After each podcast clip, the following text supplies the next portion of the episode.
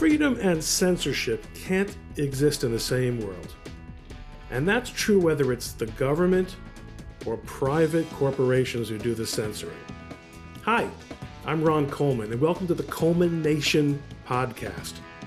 It's a show where I sit down with guests to discuss the future of free expression and thought in our interconnected world. Here we will focus on issues involving social media, cancel culture, and free expression that everybody who cares about ideas or freedom should be wrestling with. Hello, my culminating friends. Uh, we have been chasing for a while after Chris Rufo, but who isn't these days? Uh, from both sides of the uh, of the fence, Chris is, is is very much the man of the hour now. One of the, along with a handful of other people, many of whom uh, we've spoken to here, he is one of the leading expositors of what critical racial theory is doing to our culture, to our law, to our educational system. And I'm just going to bring him on. And I think I'm just going to not even have to wind him up. He comes, I think, pre pre-charged. How are you, Chris? Yeah, yeah, I'm already wound up. So uh, I'm doing very well. Good to be with you. Thank you very much for coming on. You, um, you really have got people's attention, which I, I, you know, the question is, do you think that, do you think it's any of the right people, or is it just the same old people banging our heads against the walls? No, I, I, think it's absolutely a lot of new people and definitely the right people. You know, one of the things that I've tried to do in the last year, year and a half, uh, specifically my work on critical race theory, is getting more people involved at that very local level. So, uh, parents, especially families, uh, teachers and principals and school board members, school board candidates uh, who want to have an excellent education. And we've really woken these folks up. One of the most uh, kind of amazing uh, feelings for me was watching a lot of the work that I was doing as a reporter, as an activist, then be uh, kind of reflected back to me uh, with all these amazing school board videos. So parents going to protest, to say their piece, to engage in that basic you know, local democratic practice. And so um, we've seen a lot of shifts. And I think a lot of people um, are starting to say, hey, wait a minute, the people promoting CRT, promoting gender ideology, promoting kind of like left wing municipal policy on policing and crime aren't actually fighting for the best interests of my family, uh, aren't fighting for the best interests of you know these local communities, and um, I, I, think it's been successful and at least starting to get that change process rolling. You know, in a recent conversation, I had occasion to sort of realize that there had been a national phenomenon in favor of conservative politics and candidates over the previous 15 or 20 years. And if it had not been for Barack Obama, it would probably be just about over. And brilliantly, the far left wing of the Democratic Party, led obviously with the by the the money and I'm sure the the insight of George Soros, realized that there were many interstices, there were many places other than national elections or even statewide elections where uh, they could make a very big impact. And one was law enforcement, and that, that we've seen the the disaster that's become. And the other one has been, although it's quite related to what to, to what you've been talking about for the last few years, and the other one is education and what I think has been fascinating is seeing how, um, on the education piece, they don't have the ability to really mobilize national media for you know for local school boards the way they do for national issues. The only thing though that they do have is teachers unions. And which, but what's what's astonishing is the things you hear from these existing school board members who say things like, well, why, why don't you move? You know, or, you know, or, or who refuse to refuse to give, you know, uh, information about curriculum.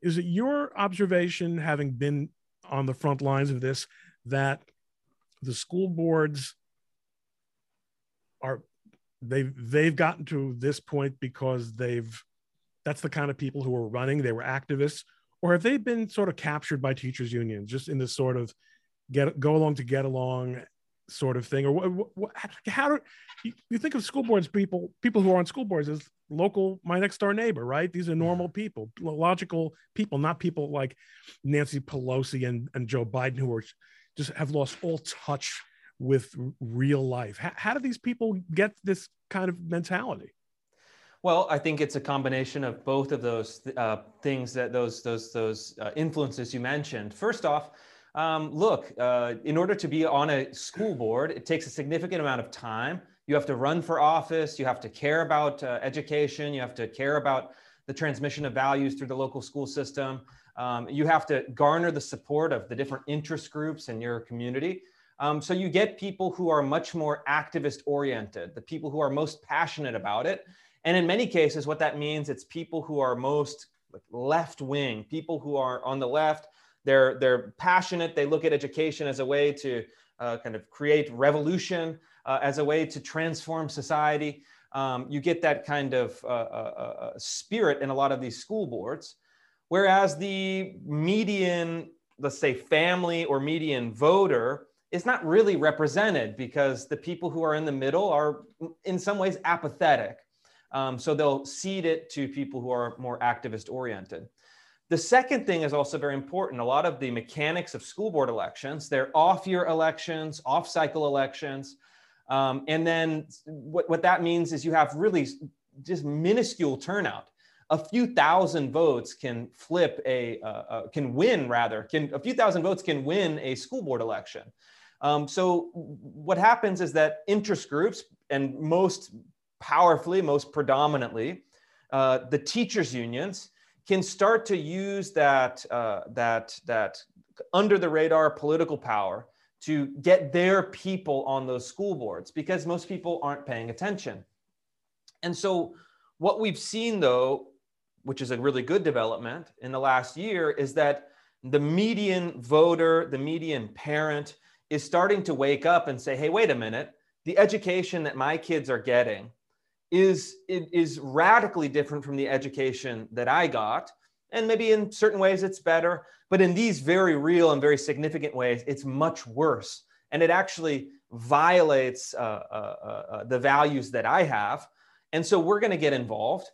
And then you have conservative candidates, conservative uh, uh, political candidates, essentially. These are politically political elected positions um, who are saying, okay, we've focused on state legislatures, we've focused on Congress, we've focused, focused on national politics, and we've kind of left this position unguarded. It's time for us to get involved. And so you see, uh, for example, a, a, colleague of mine, Ryan Girdusky, uh, running a, a, PAC, the 1776 Project PAC, um, that is taking anti CRT school board candidates, getting them equipped supporting them with uh, resources and materials, and in some cases, uh, financial support.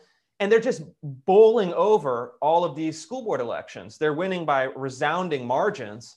And so you're starting to see a big pushback to say, hey, wait a minute, we don't want left wing activists running the school board. We don't want teachers' union cronies that feel entitled to these positions running the school boards.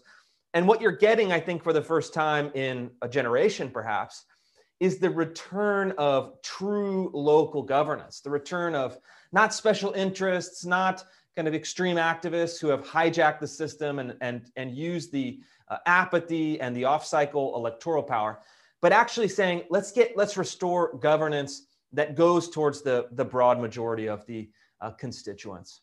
You know, I'm, as you're, as you're describing this, I'm beginning to think about my earliest memories of school which are uh, at the time we lived in Brooklyn. And my earliest memory of school is walking with my mother to school uh, to be registered and then walking home because there was a strike.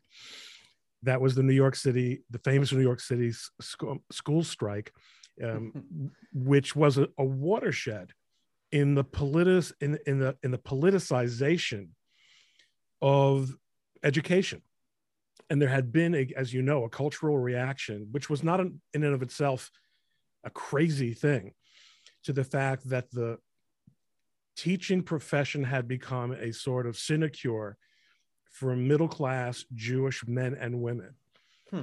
who were increasingly teaching minority students. And there was a you know, there, there was a, a cultural disconnection. And there was, of course, by this time already, New York City municipal unions were well entrenched. So there, had, there was a, a lot of patronage and all, you know, management positions. And there was basically a purge of, of Jews from the teaching profession in New York City. Uh, hmm. Over, I mean, they, they had so-called tenure, but o- over the over the decades, so when you in other words what, what triggered me was when you said that the education you got that, our, that the children in public schools are getting is nothing like the education their parents got. I went from from new york city's public schools in the late 60s and early 70s which were which were beginning to enter a sort of crisis. Then we moved to the suburbs not in small part because of these developments and part of the great white flight of the early 70s where we went to these kind of experimental open schools in a geodesic dome, you know, and and yeah. and, and I, all said, I had some fairly mediocre public school experiences, but I did, I guess, get some kind of education. Um, when I look at, I think, uh, you know, at what I mean. Look, none of my children went to public school, not be necessarily because for those for those reasons. I sent them all to religious school. Now in New York City, we're seeing a an effort underway to punish the predominantly Orthodox Jewish uh, Orthodox Jewish community that uses um, religious schools as a way to avoid the public schools by imposing a substantial equivalency test, hmm. which has actually which is which which is premised on a statute that's been on the books since uh, you know a Grover Cleveland, or, you know, uh, administration or something, but has never been enforced because the idea was if you keep if you don't register your kids in our school, we'll, you're doing us a great favor. It's that much that much less that we have to worry about. But all of this is by way of my asking you, what do you say to critics on the left who say Chris Rufo and James Lindsay and N- Nicole Solas and all these characters, they're not trying to save public school. They're trying to destroy public education in this country. Uh, and, you know, uh, and, and move it into, you know, move the money to private schools into, uh, you know, anti-Devulian religious schools. Um, to which my response is, well, if that's what they're doing, I think that's great. I mean, I'm not a big libertarian, but I think that the socialist experiment in public school has been a disaster. But is that necessarily your position, or does it matter what your position is? Sure. Yeah. Well, I think I think I would separate out uh, uh, cause and effect, or premise and conclusion here. And the, the the premise of that argument that the left makes is this is all a Betsy DeVos funded scheme to privatize education and destroy, you know, public schools uh, is so disingenuous. And it's not only factually false, um, it, it's really based on a kind of lunatic and hysterical interpretation of the prior facts.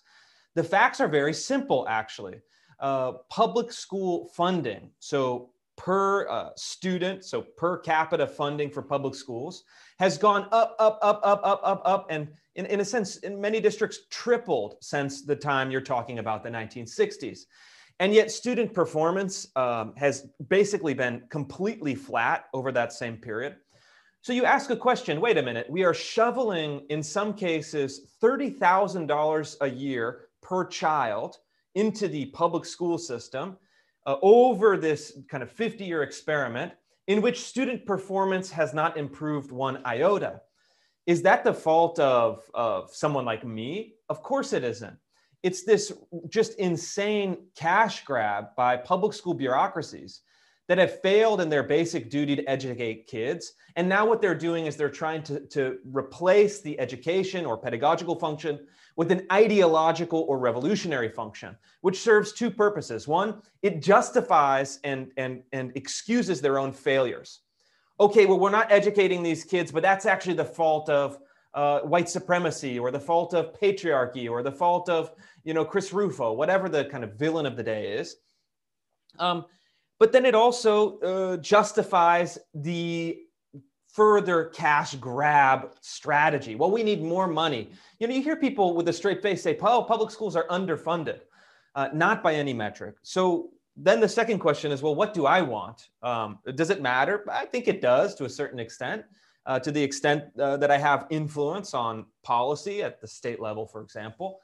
I think you have to do two things simultaneously. You have to improve public education because there will be public schools. There'll be public schools now, there'll be public schools in 20 years, there'll be public schools in 50 years. This is going to be a system uh, uh, uh, with which the majority, likely, of students are educated, in which the majority of students are educated. And so you want to improve public schools by, for example, saying pseudoscientific and kind of nakedly uh, race, racial reductionist pedagogies like critical race theory, uh, or pedagogies like gender ideology have no place in the public school. So we're going to insulate public schools from really destructive and and and and uh, non-educational pedagogies. But at the same time, something I've advocated for and and and gotten in a lot of trouble with these folks, um, or you know they, they've been upset about it, is universal school choice. So you're saying to parents you're no longer stuck by a kind of residentially assigned, you know, zip code assigned public school district where you get one option.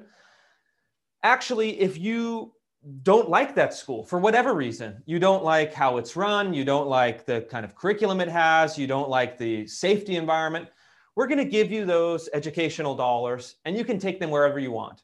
Another public school, a charter school, a secular private school, a religious school, or a homeschool program. So you can give money to parents to uh, uh, cover the cost of those homeschool expenses, uh, learning pods, whatever kind of education you want. And you just say, we trust you, the parent, to make the best decision for your child.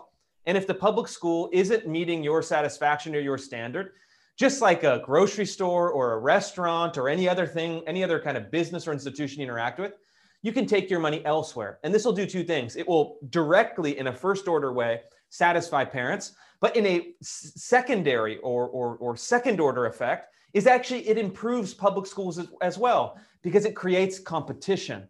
And so you have public schools and then a whole range of other kind of schooling institutions competing for parents, competing for dollars. Uh, and I think you create a bit more of a competitive marketplace that improves student outcomes for parents who opt out of the public schools, but also for parents who opt in.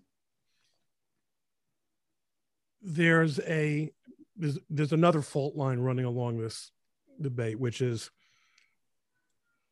the claim that like I'm not trying to just give you softballs here. I'm trying to get my arms around around the issues. the, but one of the things I frequently see is this claim that it is it's unusual and and and new to this new ultra right wing fascist conservative movement that that incredible right winger Donald Trump let loose in this country.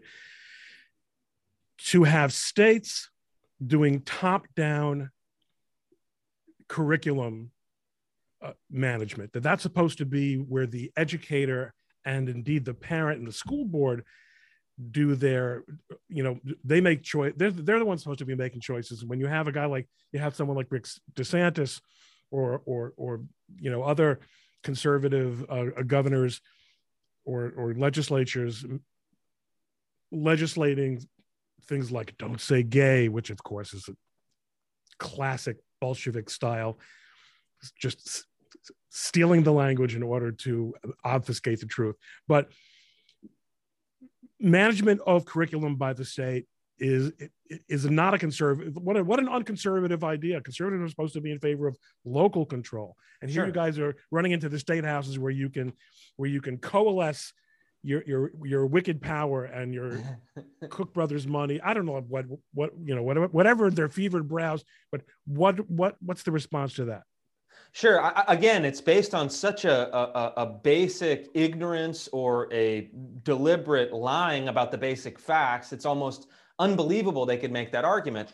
The, the facts as they exist, the status quo today, is that states control the curriculum for the K through 12 education system in every state in the United States. Uh, local school district control over the curriculum uh, has not been the public policy status quo in the United States for decades, for a very, very long time. And so I personally am actually amenable to the idea. I would love for uh, each local school district to have autonomy over the local curriculum. So that for example in my state of washington the school the school curriculum in seattle could look very different than the school curriculum in let's say a conservative uh, a rural district in eastern washington. I'd love for seattle to have what they call pleasure-based comprehensive sexual education uh, all power to them if that's what they want to do that's what the voters vote for all power to them but the conservative rural district has a much different uh, sexual education curriculum, for example. Or maybe they say we don't want to have a sexual education curriculum. We want to let parents, uh, you know, handle that at home. I would love for a system of greater pluralism and local control. But that's not the system that we have. That's not the baseline status quo. And it's this kind of impotent libertarian thinking uh, that requires a, a, a kind of a brain dead reading of politics to say, we want some fanciful utopia that's not based on any ground truth or any of the status quo. And we're not going to do anything to improve the system in the meantime in favor of a kind of abstract fantasy. And so, given that the states control the curriculum, the states should control the curriculum. And by, by saying, well, we're not going to touch it, you cede the entire territory to the professional bureaucrats, the activist left, the most extreme left wing uh, pedagogists and educational theorists. And so, what DeSantis and now I think 13 other states have done is to put a kind of barrier or protection to say, we want to give autonomy to teachers, to local school districts, but these are the basic guardrails.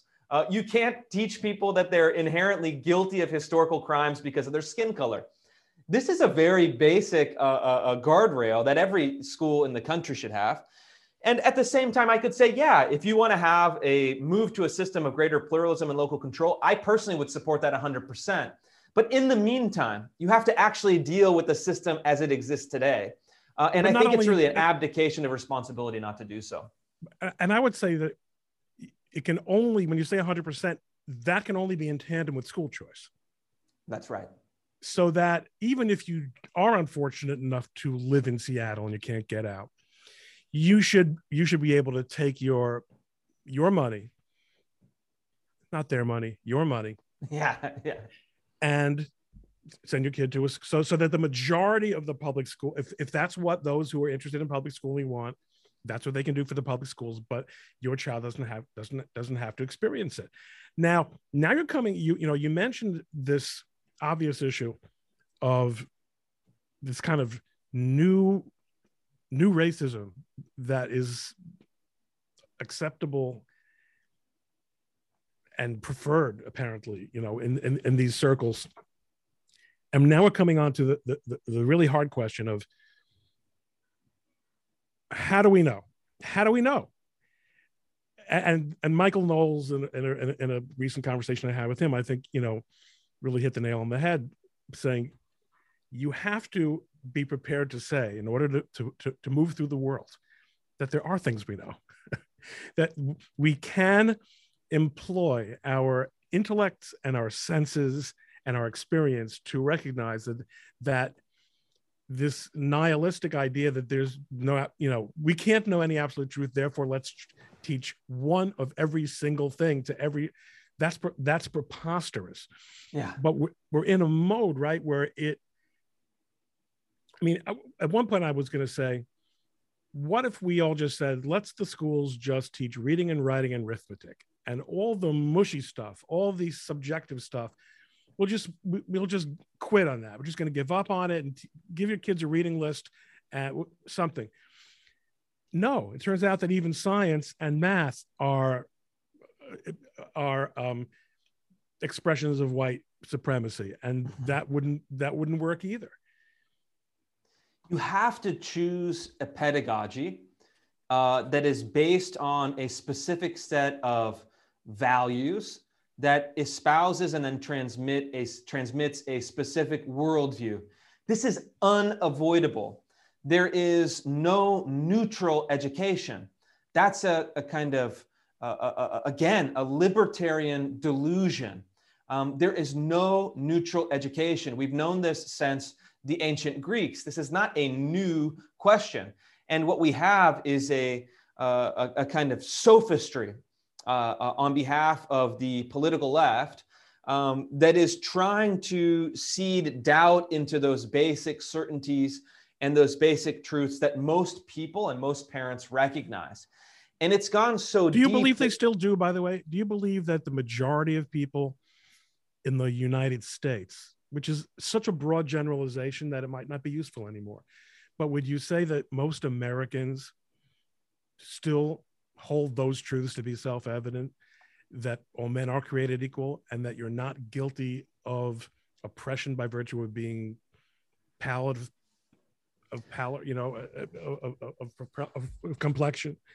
I absolutely do. I, I, I know with a, just a, a, kind of this resounding uh, uh, uh, uh, uh movement politically, but also just if you kind of take a step back from the world that we inhabit, which is uh, a kind of intellectual world, a policy world, Twitter world, um, you have crazy. It's crazy world.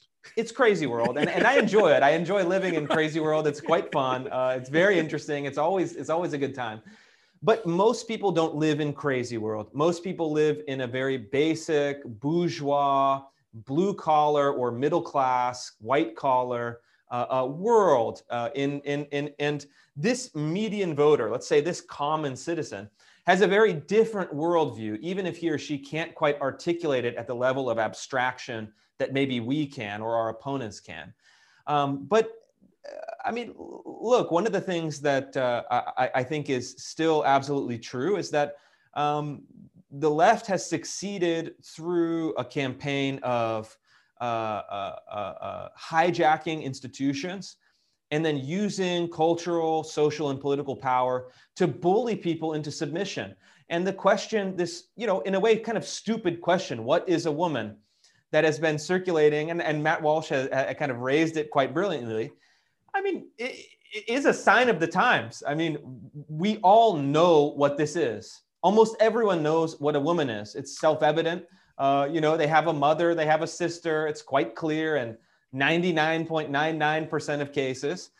And yet we're at a point where we have gone from actually some of the first people to, an- to ask this question were the uh, uh, queer theorists of the 1980s and 1990s, literally saying, What is a woman?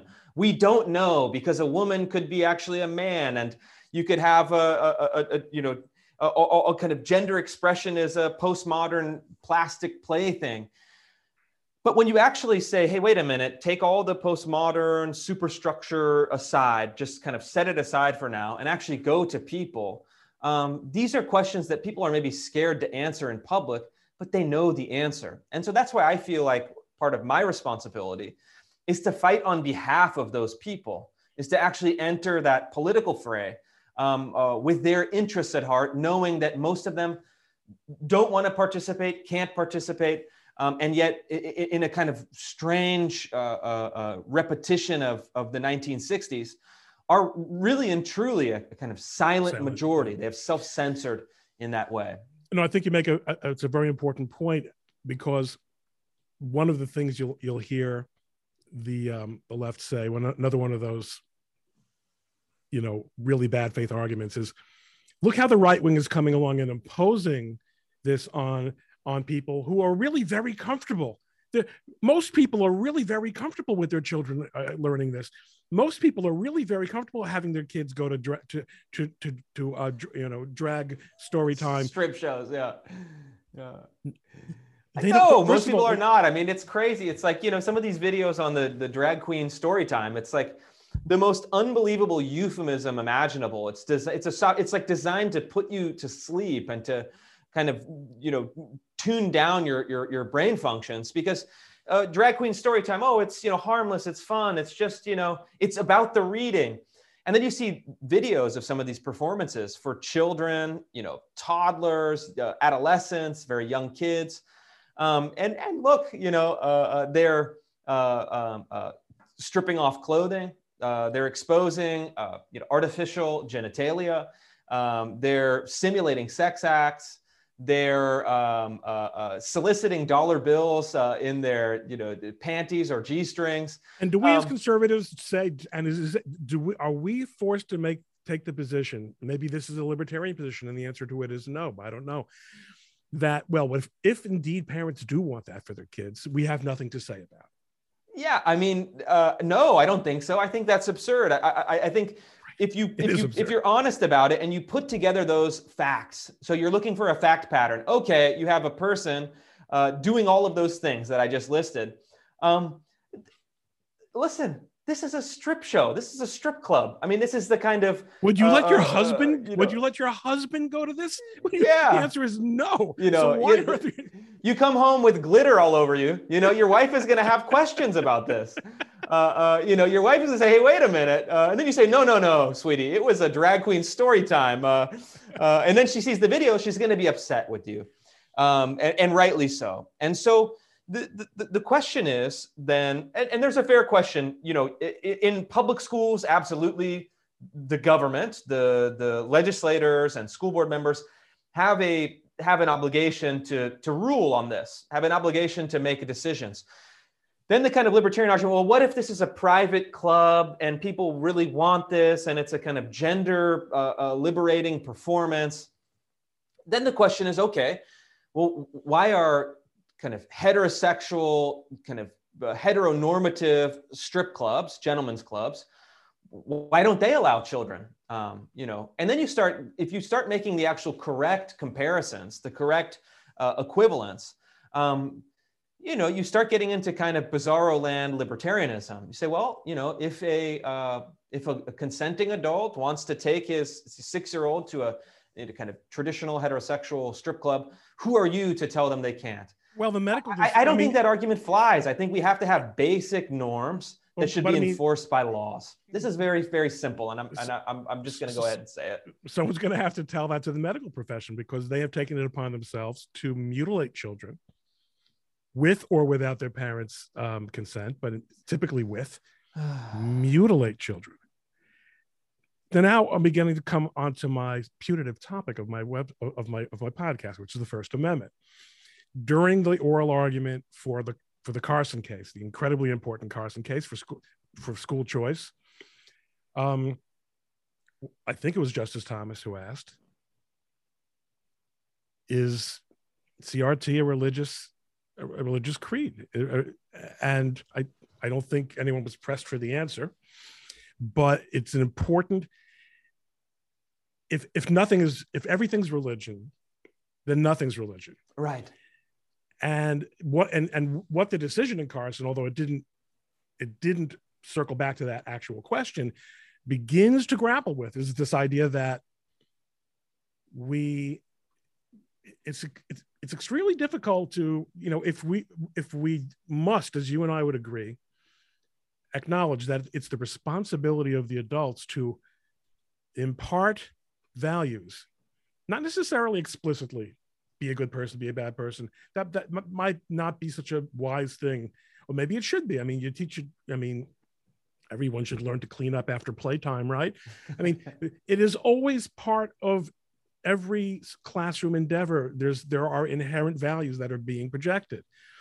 To say that we are doing that doesn't mean to say that we that we concede that all values are equal. Like it can't be, like you said, it can't. Yeah. Neutrality is is just a it's it, it is an abandonment of adult responsibility. The, the the purpose of education is to cultivate the soul, to cultivate the citizen. Um, this has always been true, and we've seemed to have forgotten this very basic lesson about the essential purpose of educating kids. You're transmitting not only knowledge but you're transmitting a set of values. You're transmitting a specific vision of what it means to be a citizen, uh, in this case, the United States. And there's this bizarre idea, and I appreciate your perspective as an actual First Amendment lawyer, uh, uh, uh rather than my kind of uh, uh, semi semi legally educated ideas. But there's this idea that has been bumbling around, and I've heard people even at some of the law schools are trying to, to, to get this going is well, teaching critical race theory is teaching a religious tenet. This is the kind of foundation of John McWhorter's book, Woke Racism, to say, well, yeah. you know, wokeness is actually a religion.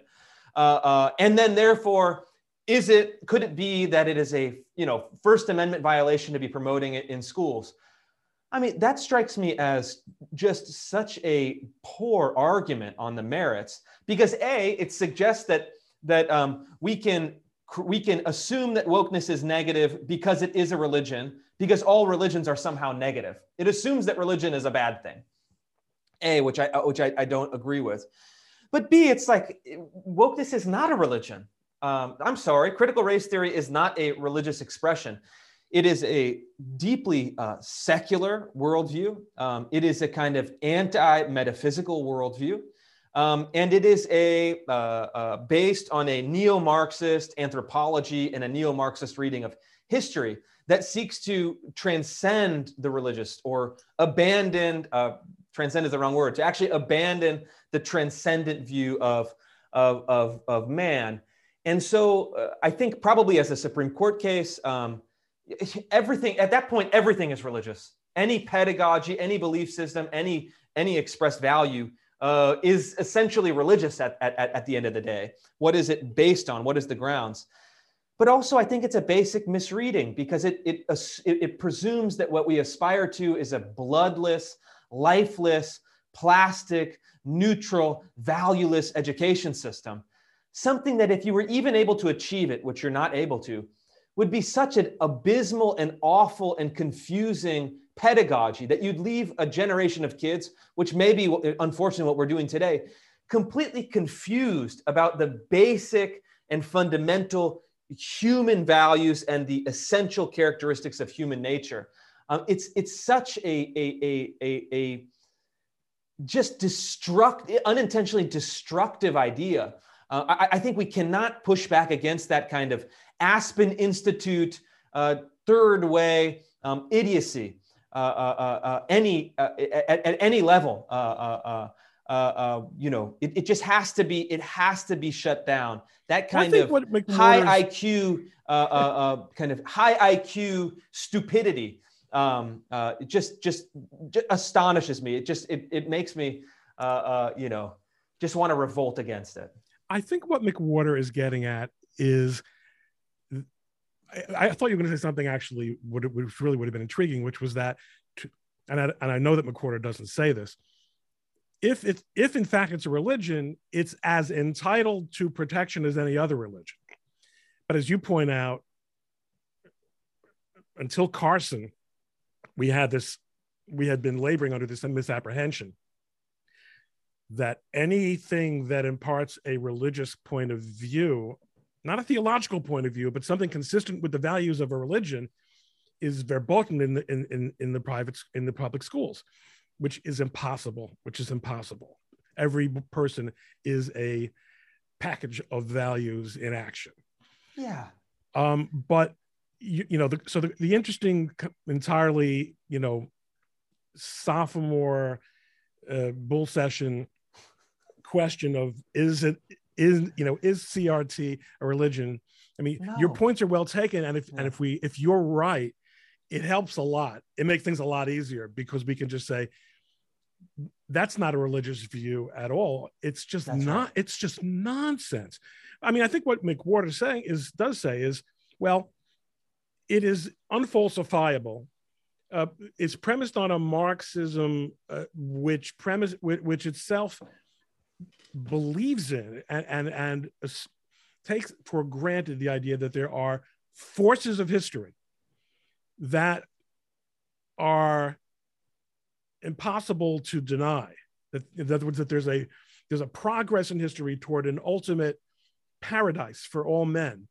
Um, and and and there's there's there's a category of evildoers which can either be capital or in modern terms it can be white people and they have to be extirpated so that our better angels can um, you know can be uh, freed you know to, to, to pr- produce this heaven on earth. So th- it, I, like, I think as you say I, I you know mcwhorter is a very very you know very smart guy. As you would agree. I agree. It, it is a very good paradigm for examining what's going on here, which is because what because what he's really saying is these people aren't rational. They're not rational. But, but but who cares? I, I, again, I think that's such a, a a poor and weak basis of the argument against wokeness or critical race theory. well, Um, no, but, but but what he, for example, I had Erec Smith a few weeks ago, I love and Erec, he's yeah. he's fantastic. And he said you can't really argue with the people who are taking these positions because they're not. I can argue with people who haven't been convinced yet, and I can demonstrate to them that they're dealing with people who use vocabulary and framing and you know essentially unfalsifiable hypotheses to stake out a claim which cannot by virtue of not being able to be disproved much must be accepted on the basis of faith. What's your response to that? I, ultimately, though, the, it- it's it's the the kind of analytical or epistemological question here in, in this idea. Let's say wokeness as a religion. We'll take it as the as the as the, the case. Well, it's unfalsifiable. So you're saying it can't be sub, sub, kind of sub, submitted to the scientific method and either you know verified or or falsified, um, and therefore it's a religion which is based on faith. But I mean, you you can't we're skipping you, we're skipping you can't submit a system of values to a scientific method. Um, you know, it, it, it just that's not how it works. At the end of the day, you look at someone like Kierkegaard. He wrote the book Either or. You have to take the jump in order to have any kind of belief system about man. There is this kind of chasm uh, where rationality ceases, and you have to jump over this chasm of, of, of the irrational uh, uh, in order to get to a firm ground where then rationality makes sense. So underneath it, it's it, it's this commitment. There is a commitment, and in the past, it's say uh, mythical or religious or theological or metaphysical, um, or, in in in Marx's case, it's kind of an anthropological commitment to transcend those old categories. But whatever system you have, if you have religious education, classical education, woke education, um, there is and, and will always be this, this, this jump, this leap. You cannot evaluate these things according to uh, modern technical science. That's not how values work. You can test, let's say, a physical property. You can say, well, how does gravity work? How does, you know, how does this microphone work? Well, how does an airplane fly? But you can't answer, you know, what is the good?